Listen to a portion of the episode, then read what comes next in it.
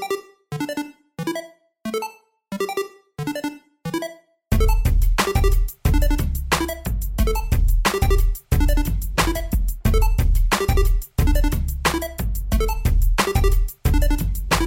Üdvözlöm a kedves rádióhallgatókat, önök az Értágító című műsort hallják, Rajs István vagyok. Mai meghívottunk dr. Major Enikő, a Nagyvállalati Parciumi Keresztény Egyetem rektorhelyettese, akinek ezúttal is nagy szeretettel megköszönöm, hogy fogadott. Első kérdésem az lenne, hogy ha röviden felvázolná, ismertetni, hogy milyen tanévet, milyen rendhagyó tanévet, és hogyan sikerült lezárni ezt a tanévet a, a felsőoktatási intézményben. Elsősorban köszönöm szépen a meghívást, és örülök, hogy itt lehetek, és hogy beszélgethetek az egyetemről.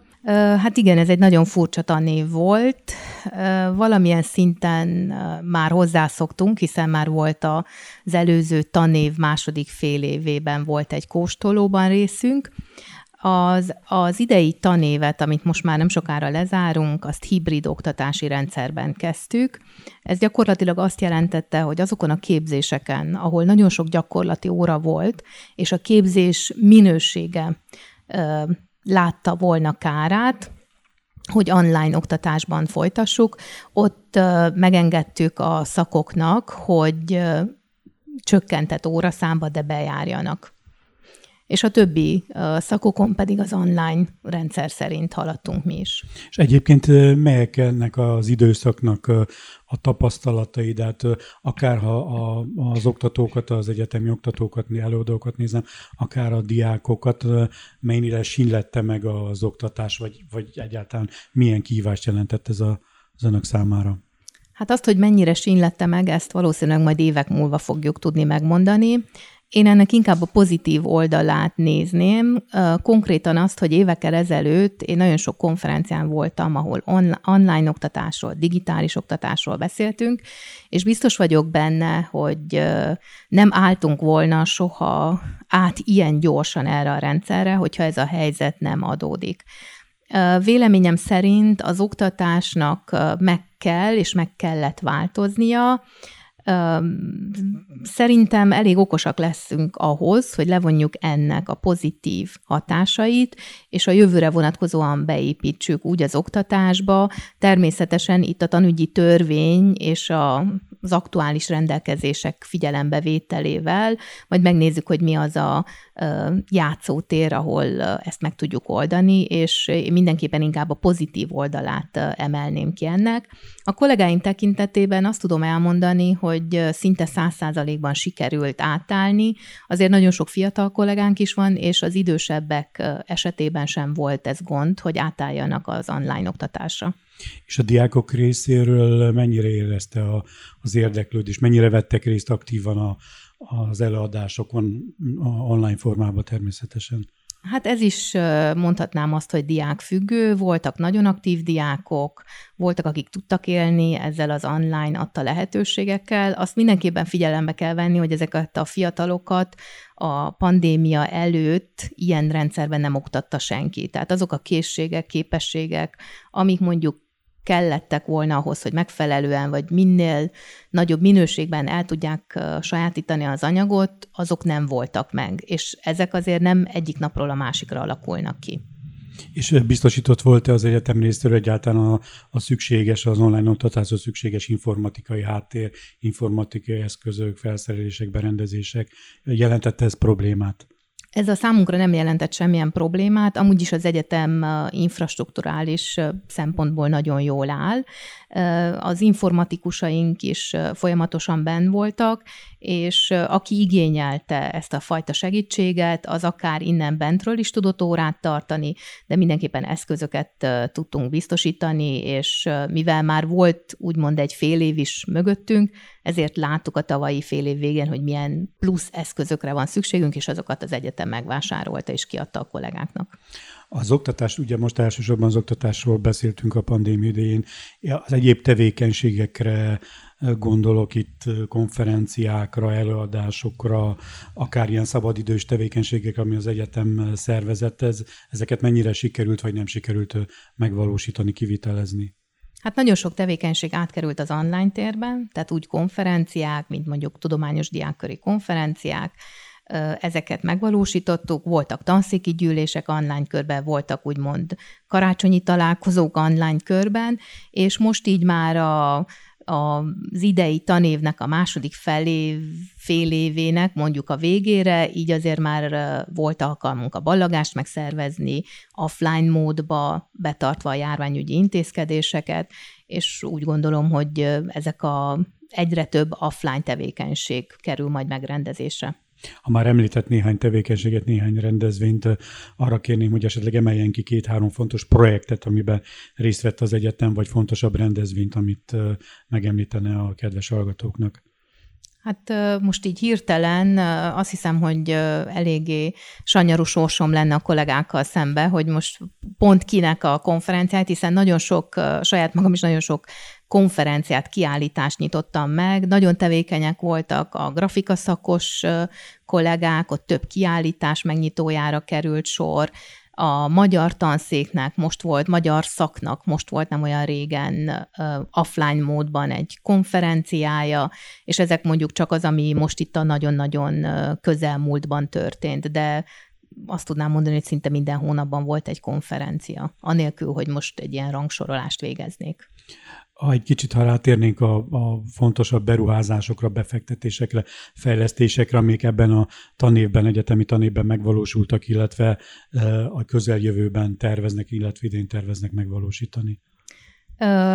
Konkrétan ezt a kérdést nem én vagyok a, a hivatott erre válaszolni, tehát ezekre a kérdésekre a rektor úr tudna megfelelőképpen választ adni. Különböző projektjeink vannak, amelyekről én most még egyelőre nem beszélnénk, de, de több olyan tervünk van, amely az iskola és az egyetem előrevitelét célozza.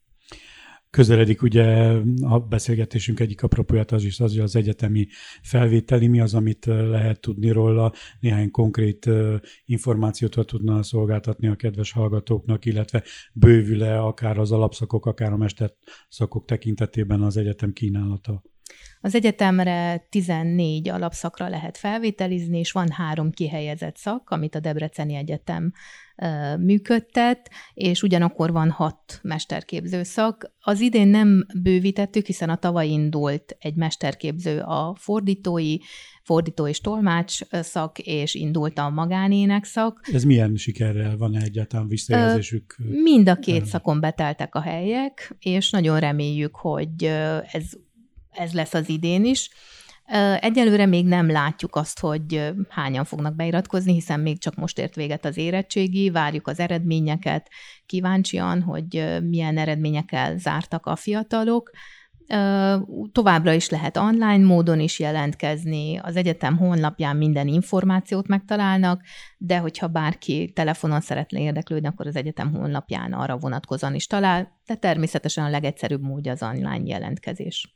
Azt lehet-e már tudni, vagy van-e sejtésük, vagy tervük arra az esetre, hogy a következő tanévtől, de hát gondolok itt ősztől, hogy visszáll a normális megszokott egyetemi rend a fizikai jelenléttel, vagy megtartják ezt a hibrid oktatást, vagy mi az, amit átemelnének ebből az időszakból? Hát ez egy olyan kérdés, amire azt hiszem, hogy főleg itt Romániában nem nagyon hiszem, hogy van ember, aki tud válaszolni. Inkább azt mondanám, hogy nagyon sok minden függ attól, hogy a tanügyminisztériumban is hogyan fogják ezt majd gondolni, hiszen általában elég későn szokták ezt közölni.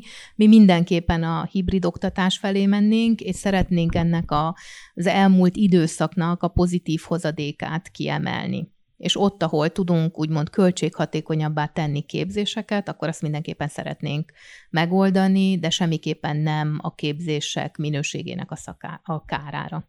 Értem. Ön kezdeményezett, ugye nemrég megtartották, ha jól tudom, az első alumni napot.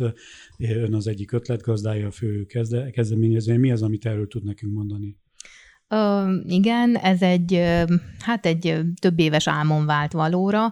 Úgy gondolom, hogy a közösség és a közösségépítés az az egyik legfontosabb dolog, és ebben van az erő. Pont ezért, hiszen mi már 30 évesek vagyunk, nagyon sokan végeztek nálunk, és az, ami mondjuk a világnak ezen a részén nem igazán gyakorolják, hogy a volt hallgatókkal egy nagyon szoros kapcsolatot tartani, és a nem titkolt célunk az, hogy majd a volt hallgatóink gyerekei is ide járjanak. Ezt a fajta kötődést, ezt, hogy kialakuljon, ezt elkezdjük, ennek a, ezt a munkát elkezdjük gyakorlatilag már a képzés során, de utána is ezt a kapcsolatot élővé kell tenni. A helyszín egy levendula farm volt, ahol tök, több hektáron nyílt területen tudtunk találkozni, és egy tradíciót szeretnénk meghonosítani, hogy minden év júniusának az első vasárnapján találkozzunk a volt, aktuális, és természetesen a jövőbeli diákjainkkal is, ahol a fő program és a fő hangsúly azon van, hogy beszélgessünk, és hogy meghallgassuk egymás élettörténetét.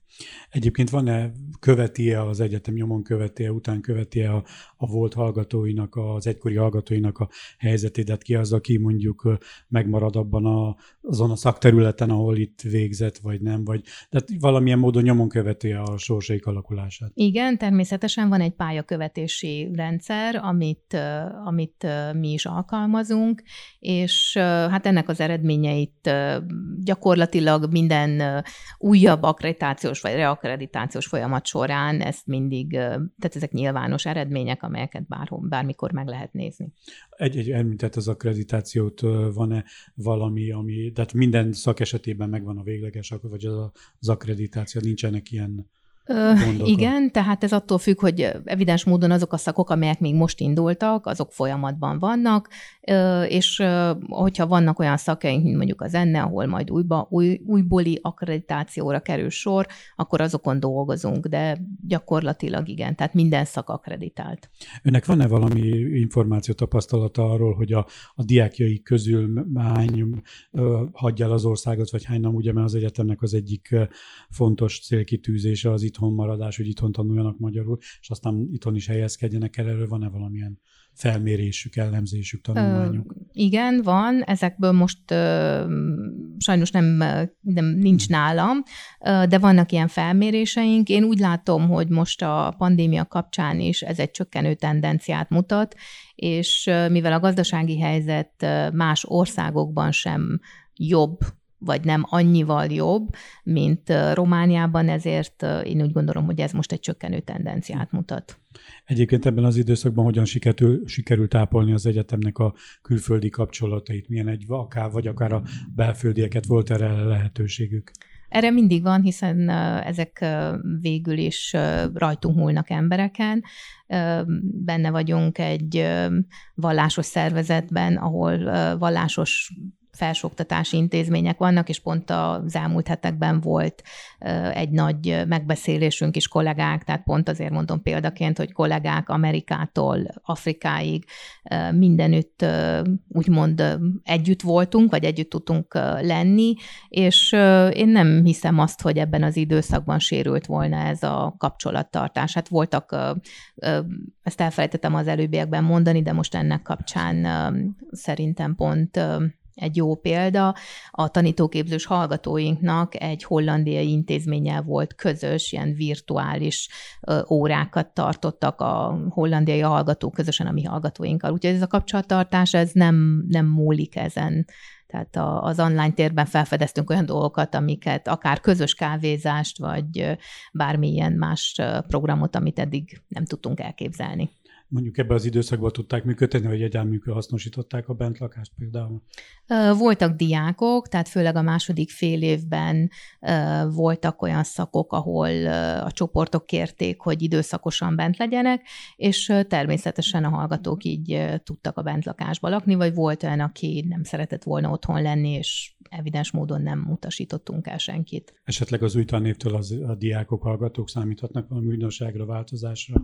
Hát most így ilyen változásra, talán már ez egy változás lesz, hogy találkozni fogunk fizikai valóságunkban, és, és úgy gondolom, hogy ez egy nagy dolog, hiszen most volt nem olyan régen a ballagás is, és ezért mondom, hogy az is egy picit olyan furcsa volt, hogy így fizikai valóságában látunk sok mindenkit, Úgyhogy szerintem ez lesz már egy ilyen nagy furcsa változás, és hát most nem tudom, valamilyen egetrengető nagy változást nem tudok ígérni, de látva ezt a járványhelyzetet, ez bármikor megváltozhat. Tehát én úgy gondolom, hogy ez a flexibilitás, ez most egy ilyen, azelőtt sokat olvastam tanulmányokat, hogy ez lesz az egyik legfontosabb készség, amit meg kell tanulni a 21. században, és úgy érzem, hogy ez egyre inkább igaz.